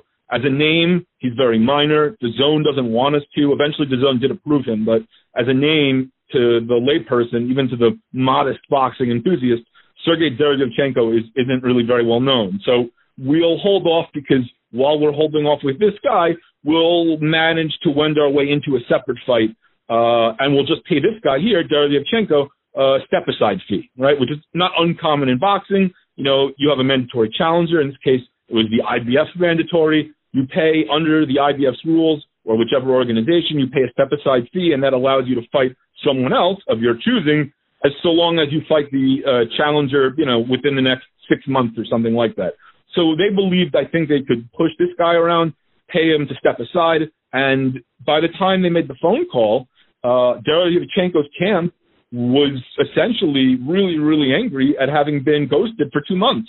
I use the word ghosted in my reporting because, like, that's what it is, right? That's the term we use now. If you call someone for two months and they don't pick up once, then after two months they start to talk, you know, your first question isn't going to be, okay, cool, how much money are you offering? It's going to be, where have you been? So, so I don't know why. Um, well, I know that they thought they could make uh, the Canelo mandatory. Derevyanchenko step aside because historically, uh, fighters have taken step aside money when it's good. But if you anger somebody a lot and they have another option, well, that other option is the one they're going to turn to. So what they miscalculated with Derevyanchenko step aside money is uh, if Canelo f's up, if if they don't get that deal done, then Derevyanchenko's camp can say, all right, then we'll fight Triple G, right? Because Triple G is the guy that Canelo doesn't want to benefit monetarily. So Derevyanchenko actually had more options than Canelo did. His representatives didn't see it that way. They thought we'll pay one guy to step aside, but the the guy they were trying to pay you for two months were very, very, very not nice to him and he has another option. So why would he take your option? Um, and that's why Canelo is angry, lawyered up, and looking to put the screws on his management. I mean, his you know promotional side, so that you know a this stuff never happens again, and b he gets something compensatory for it happening in the first place. So, and, and that's excellent reporting. Um, and it seems like what you're saying is is Golden Boy is kind of playing high stakes poker, and maybe they're zigging when they should be zagging, maybe not making the correct moves um, in terms of timing, and it just didn't work out in their favor in this case. Um, with that said, you know, I, I have another question for you. Uh, we know that Canelo and Golovkin fought the first time. It was it was a very close fight. It ended up being a draw. A lot of people thought Golovkin won that fight. Um, they fought again in the rematch, and this time Canelo won. Again, they were both very close fights. Wouldn't it have made sense for all parties involved? Uh, you know, Go, uh, Gennady Golovkin signed a deal with DAZN now. Canelo's obviously with DAZN. Wouldn't it have made sense to just have the trilogy fight um, this September. Uh, it could have Canelo versus Triple G. Um, wh- wouldn't all parties have signed off on that? And and why did that not come together the way it did? And why does Canelo not want to fight Golovkin right now? So you're right. It would be totally sensible for their third fight to take place this fall. Uh, but you're well versed in boxing enough to know, right, that the sensible thing is almost never what occurs. Uh, common sense generally doesn't rule. That would be a lovely thing, though, if it, if, if it did uh, and we can see the trilogy fight sooner rather than later. I will just add before I say anything else that despite all the drama, I, I still believe pretty sincerely, and there was no pun intended with drama there. It just sort of came out. But I do believe sincerely you'll see the, the third fight between Canelo and Triple G in the spring of 2020 um, on that Cinco de Mayo weekend. So um, so you'll have to wait for it, like everything else in boxing, the same way we, we waited for the first one, and then even the second one once Canelo tested positive. Uh, so we'll have to wait again, but I, I do think that will happen because I do think Canelo isn't going to leave Golden Boy. I think he's going to stay in the fold while getting better terms on pretty much everything. And the question as to why it didn't come off, why wouldn't all parties just sign, uh, really speaks to Canelo. Uh, Golovkin want, wanted that. Uh, he didn't get rid of Abel Sanchez, Golovkin, as his trainer, right, and bring on Jonathan Banks as his trainer in order to fight a bunch of random dudes. He did that because he saw that in the second fight against Canelo, Abel Sanchez lacked the tactician's ideas to bring that victory to him in a really big, solid, obvious way. And I saw evidence of that, and I think anyone who watches the first two fights can see that while you may think one person won or another person won, often Triple G was not doing the thing that would have given him uh, a better shot at winning. That, that that sometimes, I mean, at least for me, sometimes you see Triple G, he comes in straight ahead without his knees sort of bent at all. And if he would only change levels a little bit on Canelo, throw something downstairs, then upstairs, um, work at certain angles, it, it, it wouldn't take very much for him to to hit and hit hard. But uh, Canelo basically never really gets caught uh, against the ropes or in the corner in a significant way. And a lot of it has to do with, I think, the tactics or lack thereof of Abel Sanchez. So, uh, yeah, Golovkin would have signed up for the third fight right away. Uh, DAZN would have signed up for the third fight right away. And uh, Oscar De La Hoya would have signed up for the third right, fight right away. But it's that last thing I said that is also the problem here. Oscar De La Hoya needs to make money off Canelo, and while the DAZN deal is practically done, uh, there are all these ancillary sources of income that come with huge fights, you know, big fight weekends. There are sponsors, and uh, myriad ways you can make money off a big fight weekend. And Oscar was told by Canelo, I don't want to fight Triple G. You know, Triple G essentially has used me to make his name. And he whines about not getting decisions. There's a, a sincere dislike there. Uh, often in boxing, I don't believe in sincere dislike. I think it's just for the screen. Um, this one I do. Uh, and maybe that makes me extremely naive, but I believe the antipathy is real. And according to my reporting, Canelo told Oscar, "Hey, don't promise them that trilogy fight, DAZN. Don't don't say that when you negotiate with them because I don't want I don't want to do it." Now that doesn't mean he never wants to do it, but Oscar went ahead and said he would do it. Oscar went ahead, apparently, according to my reporting, and told DAZN, "Oh yeah, Canelo will sign him for the third fight right now." So that act was itself sort of a betrayal uh, of the only fighter who makes Oscar any money. Uh, now I think Canelo still wants that fight, but I don't think Canelo want. I think Canelo wanted to lord it over Golovkin. Look how much I got paid. Look at what I'm getting from DAZN. You know, and look what you're getting from DAZN. And Oscar kind of undermines him that way. And yeah, it would make sense for them to fight, but one of the reasons they aren't is because I think they hate each other. Specifically, really though, Canelo disliking Golovkin. I don't know that Golovkin hates anybody.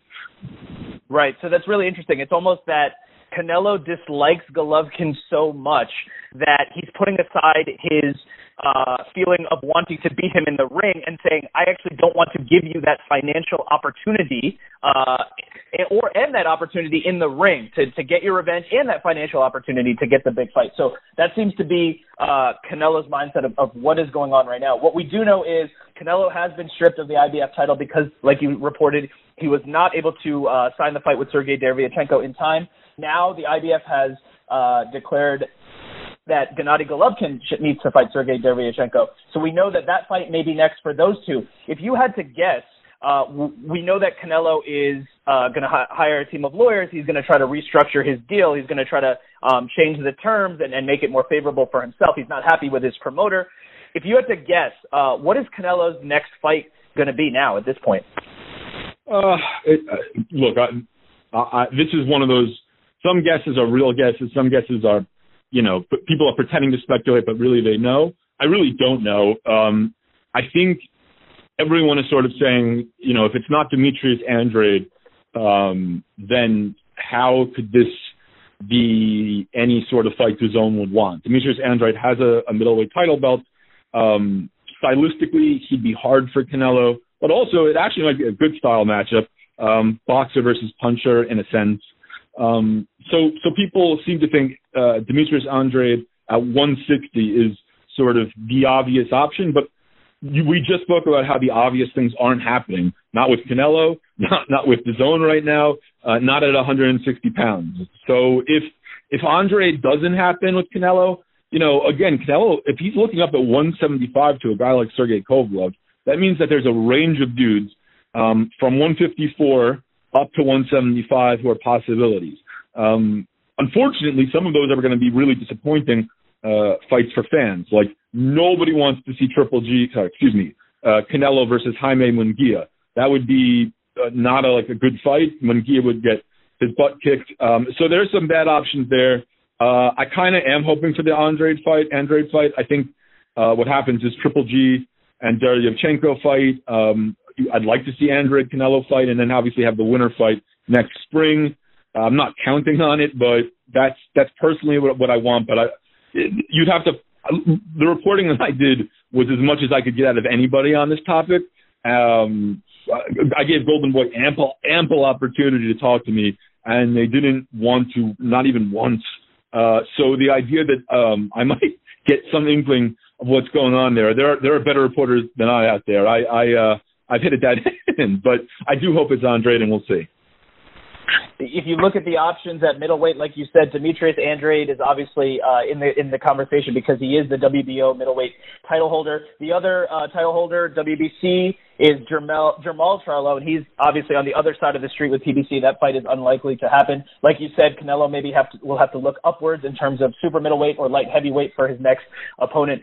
We will see uh, what happens. The last thing I wanted to ask you about in this whole drama is that, according to your, your reporting, it was possible that a buyout situation um, could happen for Canelo. So I'm guessing you believe that that is unlikely that Canelo will come in and, and completely uh, buy out his entire contract and look for another promoter and another network. But that is actually uh, a small possibility, correct?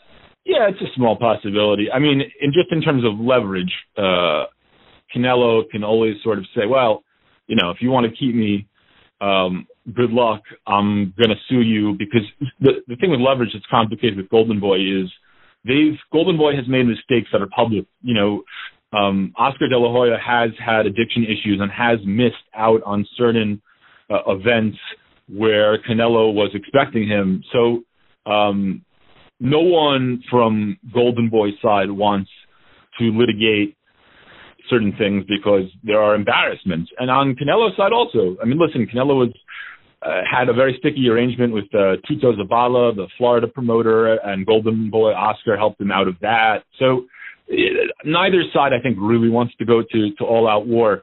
So yeah, it's much more likely that there'll there'll be some um, agreements uh, as opposed to in court uh, actual stuff. And then and by and sorry, let me rephrase that. Uh, when I say agreements, I mean non buyout agreements. I mean you know changes in terms, but not actually being bought out. But you know, look, anything's possible. Maybe the Mexican billionaire Carlos Slim calls up uh, De La Hoya and says, "Yeah, Canelo wants me to buy out his contract. How much you want?" Like, for a while, that, that that guy owned the New York Times. I don't I don't know what's going on, but yeah, I think a buyout is possible, but unlikely. And uh, but I, I think Golden Boy has to step up and change, and then and that's going to be part of the discussion. Golden Boy fired uh, very recently, I think I guess at the beginning of 2019, uh, Mercury Public Relations, and they've recently uh, been working with Havas. Um, but just the change in terms of the way they did PR uh, has significantly changed, and, and and to the detriment of a guy like Canelo. He I think is less visible now than he was uh, before, and not just because there's no HBO boxing, but also because even the PR unit that they were, I mean, the PR unit for Mercury used to work out of the Golden Boy office. If I went to visit them, it was inside Golden Boy's downtown LA building, um, not not at some Mercury site. So to remove that team, um, and I don't know whether that was hubris or that was part of their deal with the DAZN that the DAZN gets to handle publicity. But if I'm Canelo and I see like less publicity, uh, I'll be angry. And that doesn't mean that, you know, I'm, I'm an asshole because I demanded money, got money, but I still want more. I mean, I think if you're getting more money, you're going to assume and honestly assume that the other stuff in the promotion, for instance, publicity, uh, won't, won't be decreased, right? So, so there's some stuff that Golden Boy has to fix up, but no, I don't think they're going to break up, break up. There's obviously a lot of drama as boxing fans here. We just want to see the best matchup. So let's hope that uh, if it is Canelo Alvarez for Demetrius Andrade, that's that's a great matchup, and then eventually we can get Canelo versus Triple G next year, the trilogy. I think that's a fight that pretty much everyone wants to see and, and would make everyone very happy. Gabe Oppenheim, you've you've uh, been doing some great reporting here, filling us in on, on what's going on behind the scenes. Thank you so much for the reporting, and thank you so much for the time and coming on the podcast. Uh, my pleasure. Thank you for having me. That was Gabe Oppenheim giving us his reporting about the Canelo Alvarez situation. A couple things need to be said. Number one is that Canelo has now said, or the rumors are, that Canelo is probably going to wait until after Sergey Kovalev fights Anthony Yarde. He's going to see how that fight goes, and then maybe he will fight Sergey Kovalev after all this year. But I think it all depends on Kovalev's test that is in front of him, which is Anthony Yarde. We should also add one note by Gabe Oppenheim there. He mentioned Mercury PR. He wants to make it clear that was Gabe's own opinion there about the change with Mercury PR. That was not necessarily Canelo's opinion, that was Gabe's opinion, and he was just bringing up all the changes that have happened recently. Great stuff again there from Gabe. Definitely a talented journalist on the come up. All right, my last guest of the episode, and we're going all the way to India. We're going to talk to Niraj Goyat. There's been a few Indian boxers on the scene. Niraj Goyat is one of those, and he had the Amir Khan fight set, except there was a car accident. I'm going to ask him exactly what happened there. How is he doing? How is recovery going? And we're going to chat about boxing in India. Here is Niraj Goyat. This is Karan Bhatia for the Ask the Experts podcast. I am speaking with uh, Indian professional boxer Niraj Goyat. Niraj, you had the fight signed with Amir Khan. It was going to be uh, in Saudi Arabia. It was going to be uh, Pakistan versus India. And then we heard that there was a car accident. So tell us what happened. And, and of course, are you okay and are you recovering? Yeah, you are right. That I was having my fight on 12th of July in Saudi Arabia with Amir Khan. But few days back, uh, before my fight, I met with an accident, car accident, and I had uh, hairline fracture in my arm, so I was not able to fight. But uh, uh, let's hope for the best. I'm recovering. I'm recovering fast now. I am okay, and I'm preparing to fight again. And hopefully, it will be in November this year.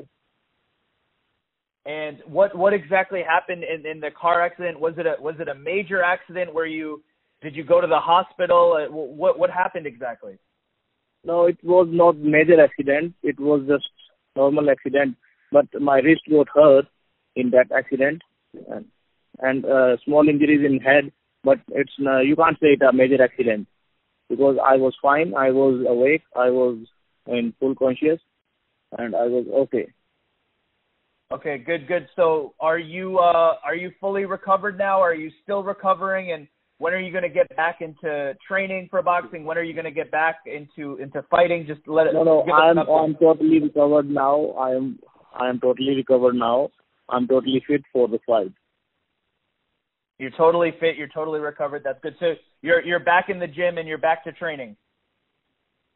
Yes, yes. I'm back to gym and back to training.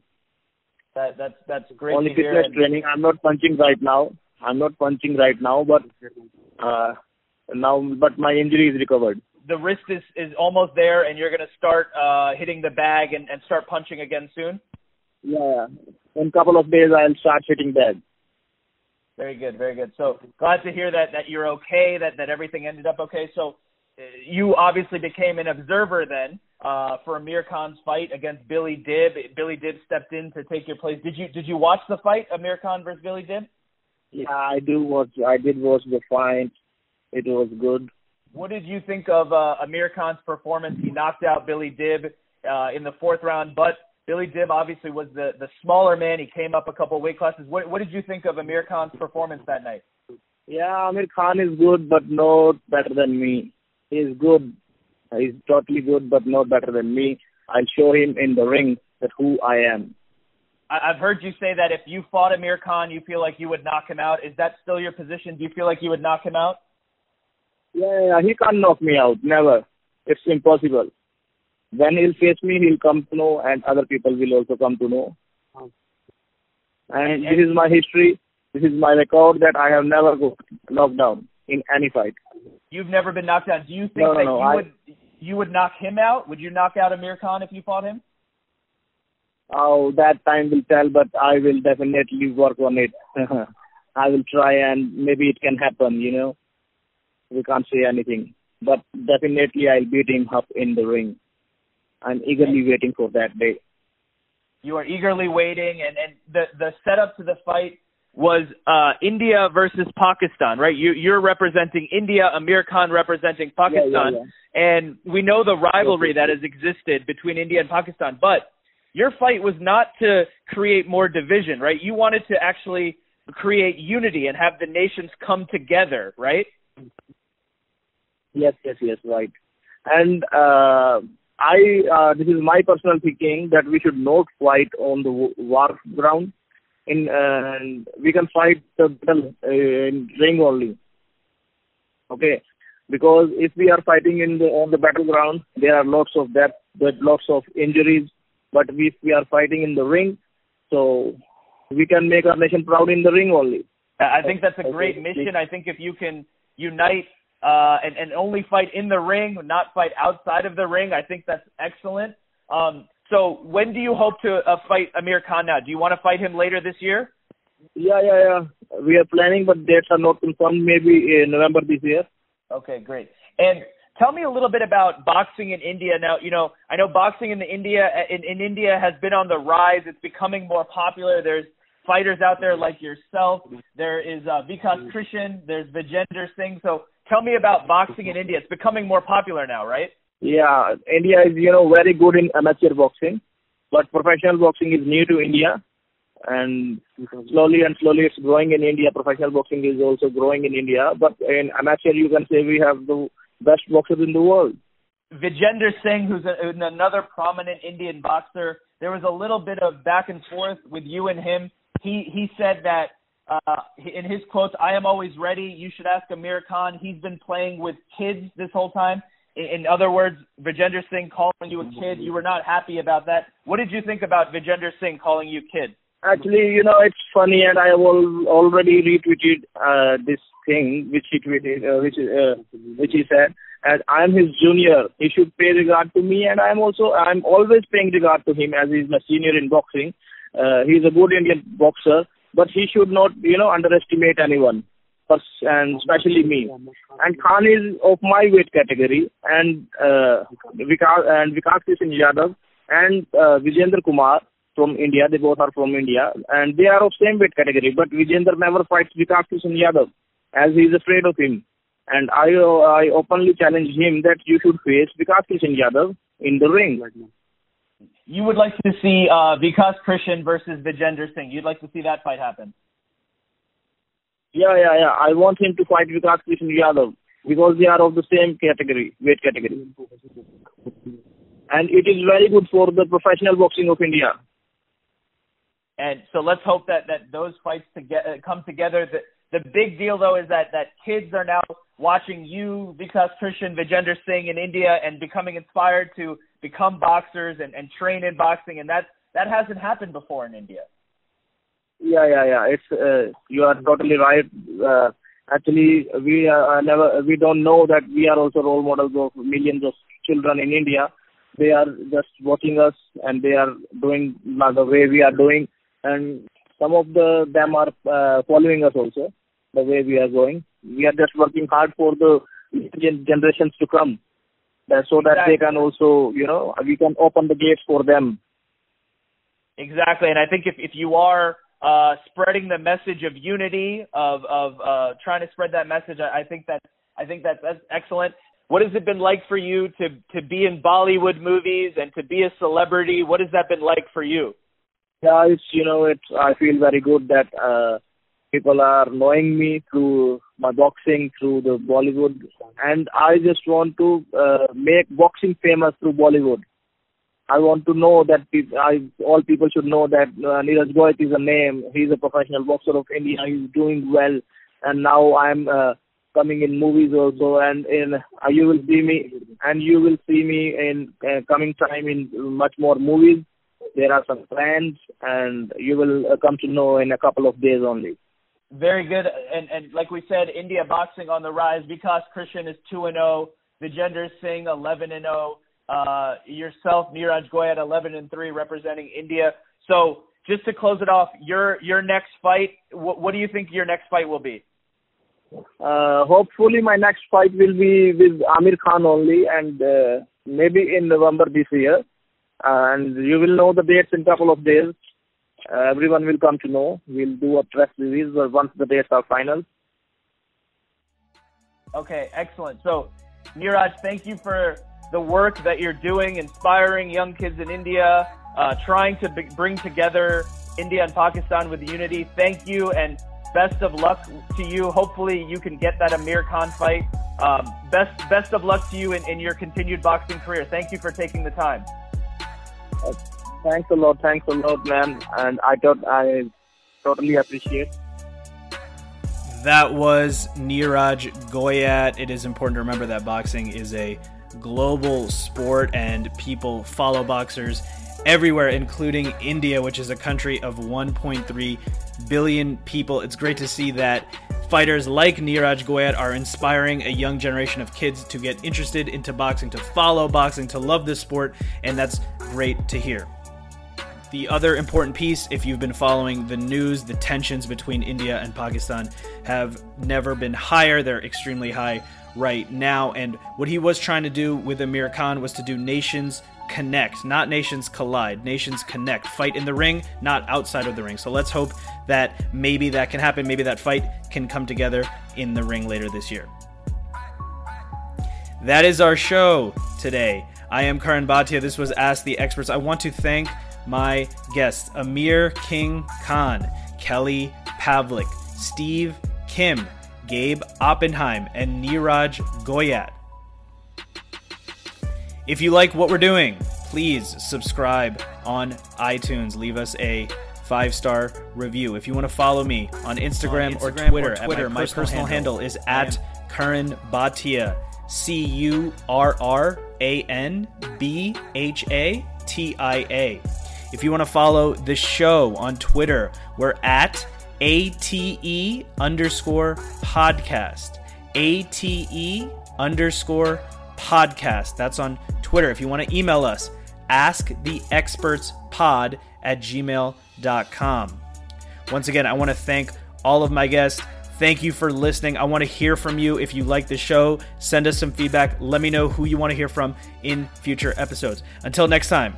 This is Karan Bhatia signing off for the Ask the Experts podcast.